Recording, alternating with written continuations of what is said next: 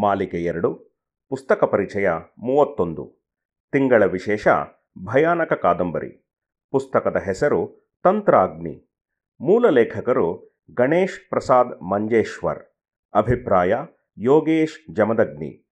ಓದುತ್ತಿರುವವರು ದೀಪು ಸುರೇಂದ್ರನಾಥ್. ಹೌದು, ಹೆಸರೇ ಹೇಳುತ್ತಿದೆ, ಮಂತ್ರ, ತಂತ್ರಗಳ ಚಮತ್ಕಾರಗಳುಳ್ಳ ಕಾದಂಬರಿ ಅಂತ. ನೀವಂದುಕೊಂಡ ಮಾಂತ್ರಿಕ, ಸ್ಮಶಾನ ಮಧ್ಯರಾತ್ರಿ ಸಾಧನೆ, ಹೆಣದ ಬೊರಡೆ, ಕತ್ತೆಯ ಹಲ್ಲುಗಳ ಮಾಲೆ, ಮಾಂತ್ರಿಕರ ಸೆಣಸಾಟ, ಸುಲೇಮಾನಿ ವಿದ್ಯೆ, ಮಾಂತ್ರಿಕ ಗ್ರಾಮ ಎಲ್ಲವೂ ಇಲ್ಲಿ ಬರುತ್ತವೆ.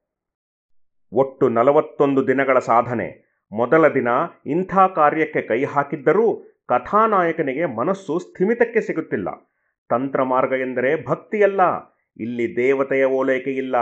ಇಲ್ಲಿ ಮಂತ್ರ ಯಂತ್ರ ಬಳಸಿ ಶಕ್ತಿ ತನ್ನತ್ತ ಬರಲು ಒತ್ತಡ ಹೇರಬೇಕಾಗುತ್ತದೆ. ಏಕಾಗ್ರತೆ ಬಹಳ ಮುಖ್ಯ. ಕಾದಂಬರಿ ನಾಯಕ ಕಿರಣ್ ಸಾಮಾನ್ಯನಾಗಿದ್ದವನು ಸಾಧಕನಾದ ವಿವರಗಳಿವೆಯಲ್ಲ, ಅವು ಮೈ ಝುಮ್ಮೆನ್ನಿಸುವ ವಿವರಗಳು. ಕಥಾನಾಯಕ ರಾತ್ರಿ ರುದ್ರಭೂಮಿಗೆ ಪ್ರವೇಶಿಸುತ್ತಾನೆ. ಸುಡುತ್ತಿರುವ ಹೆಣದ ಬುರುಡೆ ಇನ್ನೂ ಒಡೆದಿರುವುದಿಲ್ಲ. ಹೆಣ ನಗುವುದನ್ನೂ ಅವನು ಕಂಡಿಲ್ಲ. ಅವನ ಹಿಂದಿನ ಕಿರಣನಲ್ಲ. ರುದ್ರಭೂಮಿಯಲ್ಲಿ ತಂತ್ರವಿದ್ಯೆಯ ಗುರು ಶಿವನನ್ನು ಪ್ರಾರ್ಥಿಸಿ ದಕ್ಷಿಣಾಭಿಮುಖವಾಗಿ ಕುಳಿತು ಸಂಕಲ್ಪ ಮಾಡುತ್ತಾನೆ. ಅದನ್ನು ಪವಿತ್ರೀಕರಿಸಿ, ಮಂತ್ರಪಠಣೆ ಮಾಡಿ, ನೀರನ್ನು ಚುಮುಕಿಸಿ, ಆಸನದಲ್ಲಿ ಕುಳಿತು ಜೊತೆಯಲ್ಲಿ ತಂದಿದ್ದ ಅಡಿಕೆ, ಪಾದರಸದ ಗುಟಿಕೆ, ಕೇಪುಳ ಹೂ, ಯಂತ್ರ, ತೆಂಗಿನಕಾಯಿ ಇತ್ಯಾದಿ ಸಾಮಗ್ರಿಗಳನ್ನು ಸರಿಯಾದ ಕ್ರಮದಲ್ಲಿ ಇರಿಸಿ ತಂತ್ರೋಕ್ತ ಗುರು ಪೂಜೆ ನೆರವೇರಿಸುತ್ತಾನೆ.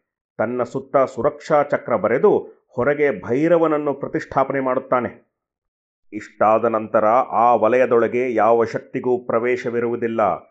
ಕೀಲಿನ ಮಂತ್ರಗಳನ್ನು ಗುರುವಿನ ಮಾರ್ಗದರ್ಶನದಿಂದ ಉತ್ಕೀಲನ ಮಾಡಬೇಕು, ಅಂದರೆ ಬೀಗ ತೆರೆಯಬೇಕು. ಆ ಕಾರ್ಯಕ್ಕೆ ಕತ್ತೆ ಹಲ್ಲುಗಳಿಂದ ತಯಾರಿಸಿದ ಜಪಮಾಲೆ ಅಗತ್ಯ. ಅದನ್ನು ಅಪ್ರದಕ್ಷಿಣಾಕಾರವಾಗಿ ತಿರುಗಿಸುತ್ತಾ ಮಂತ್ರ ಜಪಿಸಬೇಕು. ಈ ಮಧ್ಯೆ ನಾಯಕನಿಗೆ ಮನಸ್ಸು ಸ್ಥಿರವಾಗದೆ ಅವಳ, ಅಂದರೆ ಮಧುಮೀತೆ ಮುಖವೇ ಕಣ್ಮುಂದೆ ಬರುತ್ತದೆ. ಆದರೆ ಅದೆಲ್ಲವನ್ನು ಪಕ್ಕಕ್ಕಿರಿಸಿ ತಾನು ಗೆಲ್ಲಲೇಬೇಕೆಂಬ ಹಠ ತೊಟ್ಟು ಗುರುಗಳಿಂದ ದೊರೆತ ಬೀಜಾಕ್ಷರ ಮಂತ್ರಗಳನ್ನು ಪಠಿಸಲು ಶುರು ಮಾಡಿದಾಗ ಕಣ್ಣೆವೆಗಳು ಮುಚ್ಚಿ ಹುಬ್ಬುಗಳ ಮಧ್ಯೆ ಆಜ್ಞಾಚಕ್ರದಲ್ಲಿ ಮನಸ್ಸು ಕೇಂದ್ರೀಕರಿಸಿದಾಗ ಹುಬ್ಬಿನ ಮಧ್ಯೆ ಕಡುನೇರಳೆ ಬೆಳಕು ಗೋಚರಿಸಿ ಗೋಳವಾಗಿ ಮೇಲೆದ್ದು ಬಂದಂತಾಗಿ ತಂತ್ರಯಾತ್ರೆಯ ಮೊದಲ ಅಂಕ ಅವನಿಗಾಗುತ್ತದೆ.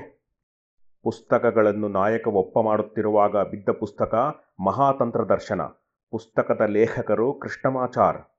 ಈ ಎಳೆ ಹಿಡಿದು ಹೊರಟ ನಾಯಕ ಹೊರಟದ್ದು ದೊಡ್ಡ ಆಲದ ಮರದ ಬಳಿ. ಆಲೆಮನೆ ರಸ್ತೆ, ಮಂದಾಪುರದ ವಿಳಾಸಕ್ಕೆ ಹೊರಡುತ್ತಾನೆ.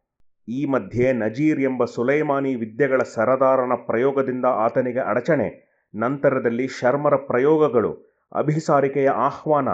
ಅಭಿಸಾರಿಕೆ ಸಾಮಾನ್ಯಳಲ್ಲ. ಅವಳೊಬ್ಬ ಮಹಾಶಕ್ತಿ ಕೇಂದ್ರ. ಅವಳಿಗೆ ಈಗ ದೇಹವಿಲ್ಲ. ಗಂಡಸರನ್ನು ವಶೀಕರಣ ಮಾಡಬಲ್ಲ ವಿದ್ಯೆ ತನ್ನದಾಗಬೇಕೆಂದು ಈ ತಾಂತ್ರಿಕ ಲೋಕಕ್ಕೆ ಕಾಲಿಟ್ಟವಳು. ಮಾಂತ್ರಿಕ ವಿಷಯಗಳ ಬಗ್ಗೆ, ಅಲ್ಲಿನ ವಿಚಿತ್ರವಾದ ಆಚರಣೆಗಳ ಬಗ್ಗೆ, ಅಲ್ಲಿನ ವಿಕ್ಷಿಪ್ತತೆ ಬಗ್ಗೆ ತಿಳುವಳಿಕೆ ಇಲ್ಲದೆ ಇಂತಹ ಕಾದಂಬರಿ ಬರೆಯುವುದು ಕಷ್ಟ. ಲೇಖಕರು ಕಥನ ಬರೆಯಲು ಎಲ್ಲೆಲ್ಲಿ ತಿರುಗಿದರೋ, ಎಷ್ಟೆಷ್ಟು ವಿಷಯ ಕಲೆ ಹಾಕಿದರೋ, ಇಂತಹ ಕಾದಂಬರಿಗಳೇ ಹೀಗೆ. ಕಥಾನಾಯಕನಿಗೆ ಕೃಷ್ಣಮಾಚಾರ್ಯರು ಕರ್ಣಪಿಶಾಚಿ ಸಾಧನೆ ಮಾಡಿಸುತ್ತಾರೆ. ಇದನ್ನು ರಹಸ್ಯವಾಗಿಯೇ ಬೋಧಿಸಬೇಕು. ದೇಹದಲ್ಲಿರುವ ಎಪ್ಪತ್ತೆರಡು ಸಾವಿರ ನಾಡಿಗಳಲ್ಲಿ ಪ್ರಮುಖ ಮೂರು ನಾಡಿಗಳಾದ ಇಡ, ಪಿಂಗಳ, ಸುಷುಮ್ನಾಗಳ ಮೇಲೆ ಮಂತ್ರವು ಹೇಗೆ ಪರಿಣಾಮ ಬೀರುತ್ತದೆ ಎಂಬುದನ್ನು ಗುರು ಸಮ್ಮುಖದಲ್ಲೇ ಅನುಭವಿಸಬೇಕು. ಕಥೆ ನಿಲ್ಲದೆ ಮುಂದುವರಿಯುತ್ತದೆ. ತಾನು ಕಾಮಿಸಿದ ಅಭಿಸಾರಿಕೆಯನ್ನು ತಾನೇ ಮಂತ್ರಪ್ರಯೋಗದ ಮೂಲಕ ಗುರುಗಳ ಆದೇಶದಂತೆ ಸಂಹರಿಸುವ ಪರಿಸ್ಥಿತಿ ಕೃಷ್ಣಮಾಚಾರಿಗೆ ಬರುತ್ತದೆ. ಕೊನೆಗೆ ಅವನೇ ಅವಳ ಶಸ್ತ್ರಹತ ಅಪಮೃತ್ಯು ಶ್ರಾದ್ದ ಮಾಡಬೇಕಾಗುತ್ತದೆ. ಗುರು ತ್ರಿವೇದಿಗಳ ಅಂತ್ಯ ರೋಚಕ ಅಧ್ಯಾಯ. ಇಂತಹ ವಿಷಯಗಳ ಕುರಿತು ಕಾದಂಬರಿ ಬರೆಯಬಲ್ಲ ಕೆಲವೇ ಕೆಲವರ ಸಾಲಿನಲ್ಲಿ ಇವರು ಪ್ರತ್ಯೇಕವಾಗಿ ನಿಲ್ಲುತ್ತಾರೆ. ಕಥೆಯ ವಿವರ ನೀಡಿದರೆ ರೋಚಕತೆ ಎಲ್ಲಿ ಉಳಿದೀತು, ಹಾಗಾಗಿ ವಿವರ ಒದಗಿಸಲು ಹೋಗಿಲ್ಲ. ಇಂತಹ ವಿಷಯಗಳ ಬಗ್ಗೆ ಜನರಲ್ಲಿ ಬೇರೂರಿದ ನಂಬಿಕೆಗಳನ್ನು ಅಷ್ಟು ಸುಲಭವಾಗಿ ಅಲುಗಾಡಿಸುವುದು ಕಷ್ಟ. ಎಲ್ಲ ಕಥೆಗಳಂತೆ ಸುಖಾಂತವಾದರೂ ತುದಿಗಾಲಲ್ಲಿ ಕುಳಿತು ಓದುವಂತೆ ಹಿಡಿದಿಡುವುದು ಕಾದಂಬರಿಯ ವಿಶೇಷ. ಮುಖಪುಟವೇ ಓದುವಂತೆ ಮಾಡುತ್ತದೆ. ಧನ್ಯವಾದಗಳು.